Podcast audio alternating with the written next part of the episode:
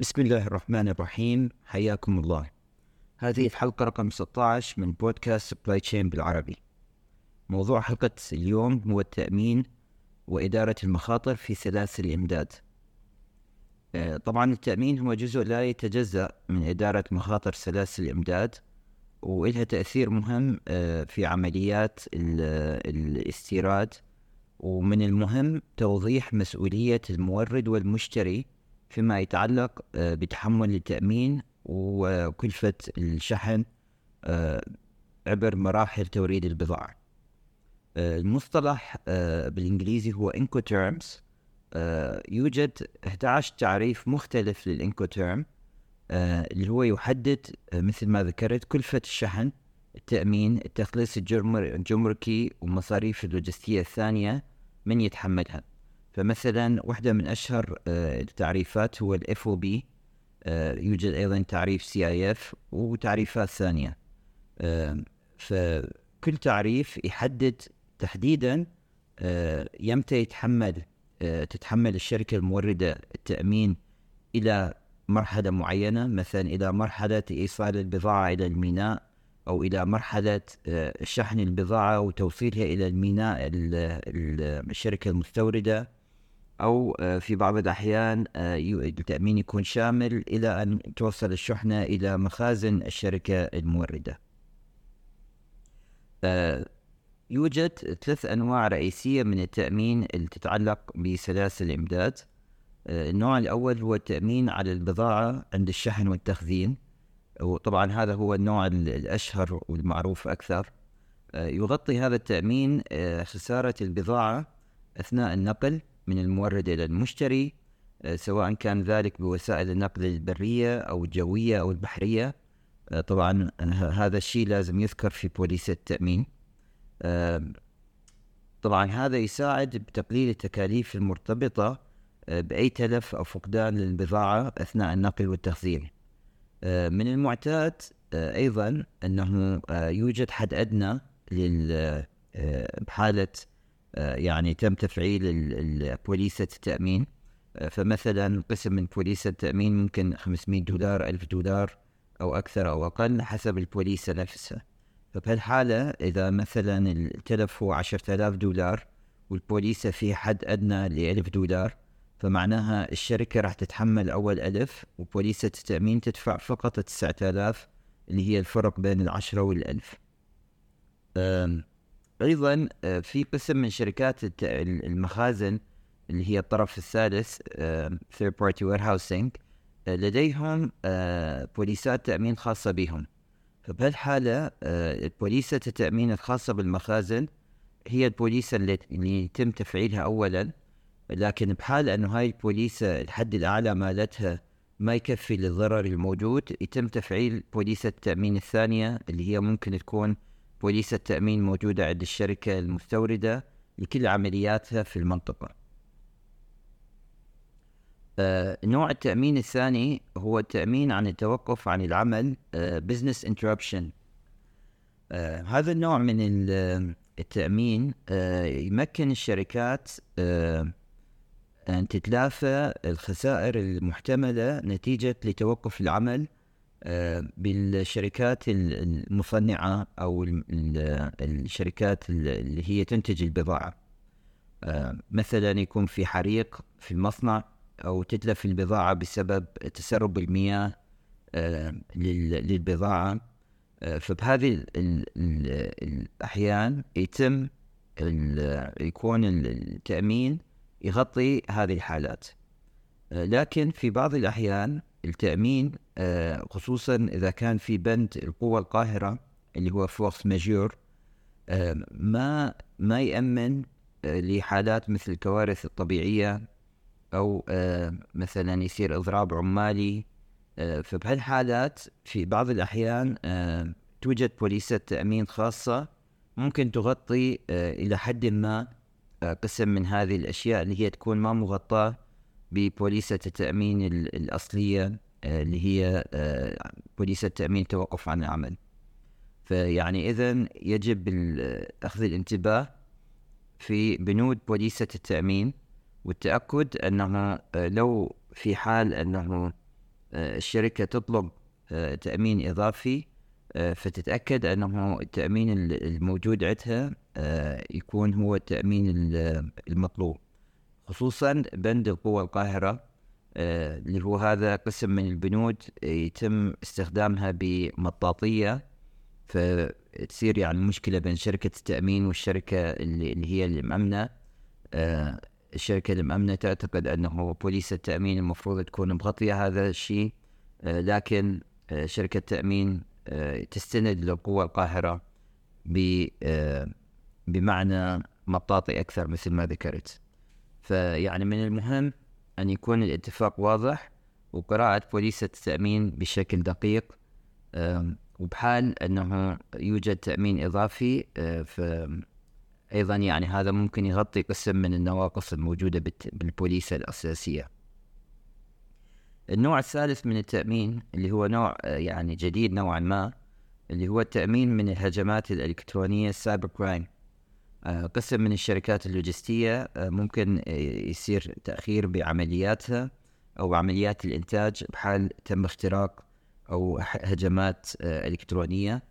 آه، فأيضا يوجد تأمين آه، لكن أيضا هذا التأمين في كثير من الاكسكلوجنز أو الاستثناءات فأيضا من المهم قراءة بوليسة التأمين بشكل دقيق. لكن وجود التأمين بطبيعة الحال لا يعني إهمال إدارة المخاطر. وإدارة المخاطر هي من الأشياء جدا مهمة فيما يتعلق بعمليات سلاسل الإمداد. آه، ممكن تعريف إدارة المخاطر آه، بعملية تحديد وتقدير والتحكم في المخاطر المحتملة التي يمكن أن تؤثر على سلاسل الإمداد. آه، طبعا توجد عدة خطوات بعملية إدارة المخاطر. الخطوة الأولى هو تحديد المخاطر الممكنة. آه، يعني يتعين على الشركات تحديد جميع المخاطر المحتملة التي قد تؤثر على سلاسل الإمداد مثل تأخر في التوريد تعطل المعدات ارتفاع تكاليف النقل تقلبات الأسعار. هذه كلها يعني مخاطر محتملة. النقطة الثانية هو تقييم هاي المخاطر. آه يعني كل آه مخاطرة يتم تقييمها على حدة من حيث احتمالية حدوثها وتأثيرها المحتمل على عمليات الإمداد إذا صارت. آه هذا يساعد طبعا في تحديد أولويات التدابير المطلوبة آه في هذا السياق. الخطوة الثالثة هو تطوير استراتيجيات التخفيف من التعامل مع هذه المخاطر المحتملة.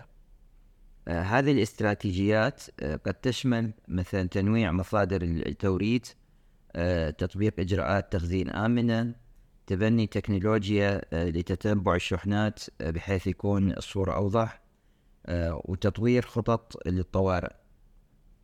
بالفترة الأخيرة بدينا نشوف يعني بالعشر سنين أو 15 سنة الأخيرة قسم من حالات حتى القرصنة يعني بالبحار في أعالي البحار يعني السفن قسم من السفن ممكن تحتجز أو تم سرقة قسم من البضاعة اللي فيها.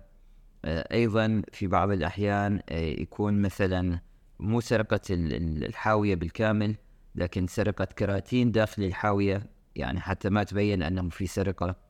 فيعني تكون السرقة محدودة أكثر لكن هي بنهاية المطاف أيضا سرقة موجودة. آه، في بعض الأحيان التخزين السيء يعني هذا خصوصا في الدول الحارة مثل الدول العربية لو كان التخزين سيء فممكن يعني يصير تلف في البضاعة مثلا بضاعة إلكترونية أو مواد غذائية أو أدوية. آه، فأيضا يعني هذه تتطلب آه، آه، مراقبة أكثر للمخزون ولعمليات الشحن. والتخزين. النقطة الرابعة هو تنفيذ خطط الطوارئ أو Business Continuity Plan خطط استمرارية العمل. فكل شركة من المهم أن تكون عندها خطة للطوارئ آه، لإدارة المخاطر آه، بما في ذلك تطبيق التدابير الوقائية والاستجابة للطوارئ عند حدوث مشكلة معينة. آه، من فيعني كثير من الشركات يكون عندها هاي الخطة لكن تكون موجودة في file وغير آه، مفعلة.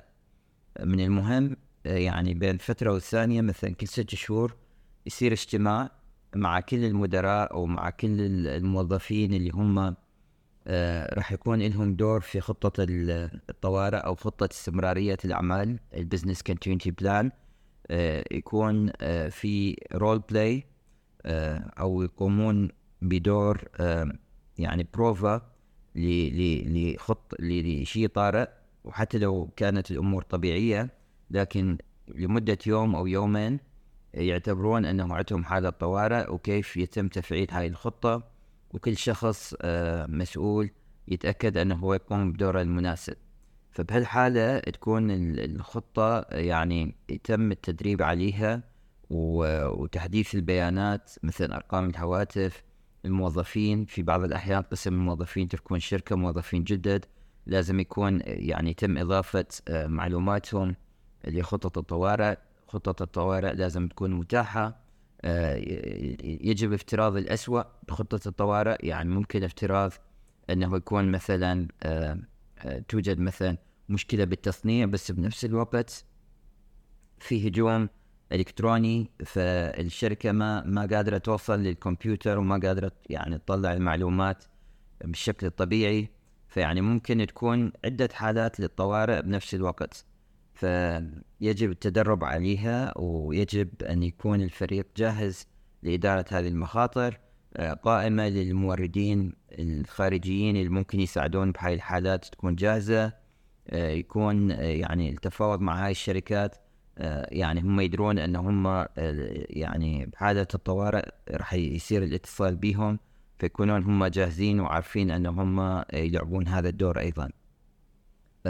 لو نظرنا لسوق التأمين العالمي آه، يقدر سوق التأمين العالمي بحدود 5 تريليون دولار لكن بطبيعة الحال سوق التأمين العالمي يعني في تأمين الصحة تأمين الحياة تأمين السيارات وأيضا تأمين قطاع الشحن. فقطاع الشحن تأمين حدود 65 مليار دولار آه، بنسبة نمو تقريبية آه، سنوية 2.8% اللي هي تعتبر آه، نسبة نمو جيدة. لو نظرنا لأهم الشركات العالمية في قطاع التأمين في سلاسل الإمداد طبعا AIG الأمريكية Allianz DB Schenker People Insurance Agency, uh, United Parcel Services of America, AXA, Thomas Miller Group، Concord، Arch Group وشركات ثانية. طبعا توجد كثير من الشركات المحلية أيضا بالوطن العربي تقدم هذه الخدمات لتأمين الشحن. uh, قسم من عدتها ممكن تكون شركات أصغر فيعني هي تقدم البوليسة لكن هي تعتمد بالباطن على تأمين مع الشركات الأكبر اللي تم ذكرها حاليا قسم من عدتها آه، ممكن تكون شركة يعني ذات قابلية عالية للتأمين فتقوم بالتأمين بنفسها بدون اللجوء إلى شركة عالمية ثالثة. آه، من المهم آه، بطبيعة الحال أنه كل شركة من تختار شركة تأمين تتأكد أنه هاي شركة تأمين عندها تاريخ جيد خصوصا يعني في الحالات اللي تم بها تفعيل هذه البوليسة من التأمين. وتم دفعها آه، بدون يعني مشاكل آه، فيعني آه، اتخاذ القرار أي شركة لتأمين يعني يتم التعامل معها جدا مهم وسيرة وتاريخ هذه الشركة أيضا تلعب دور مهم بهذا القرار. في الختام أحب أذكر أنه موقع البودكاست هو supply chain بالعربي دوت كوم البودكاست متاح على منصات Apple Podcasts Amazon Music أنغامي Deezer Spotify Yahoo آسف ياهو مش موجود قصدت TikTok و YouTube. شكرا على إصغائكم وإلى اللقاء.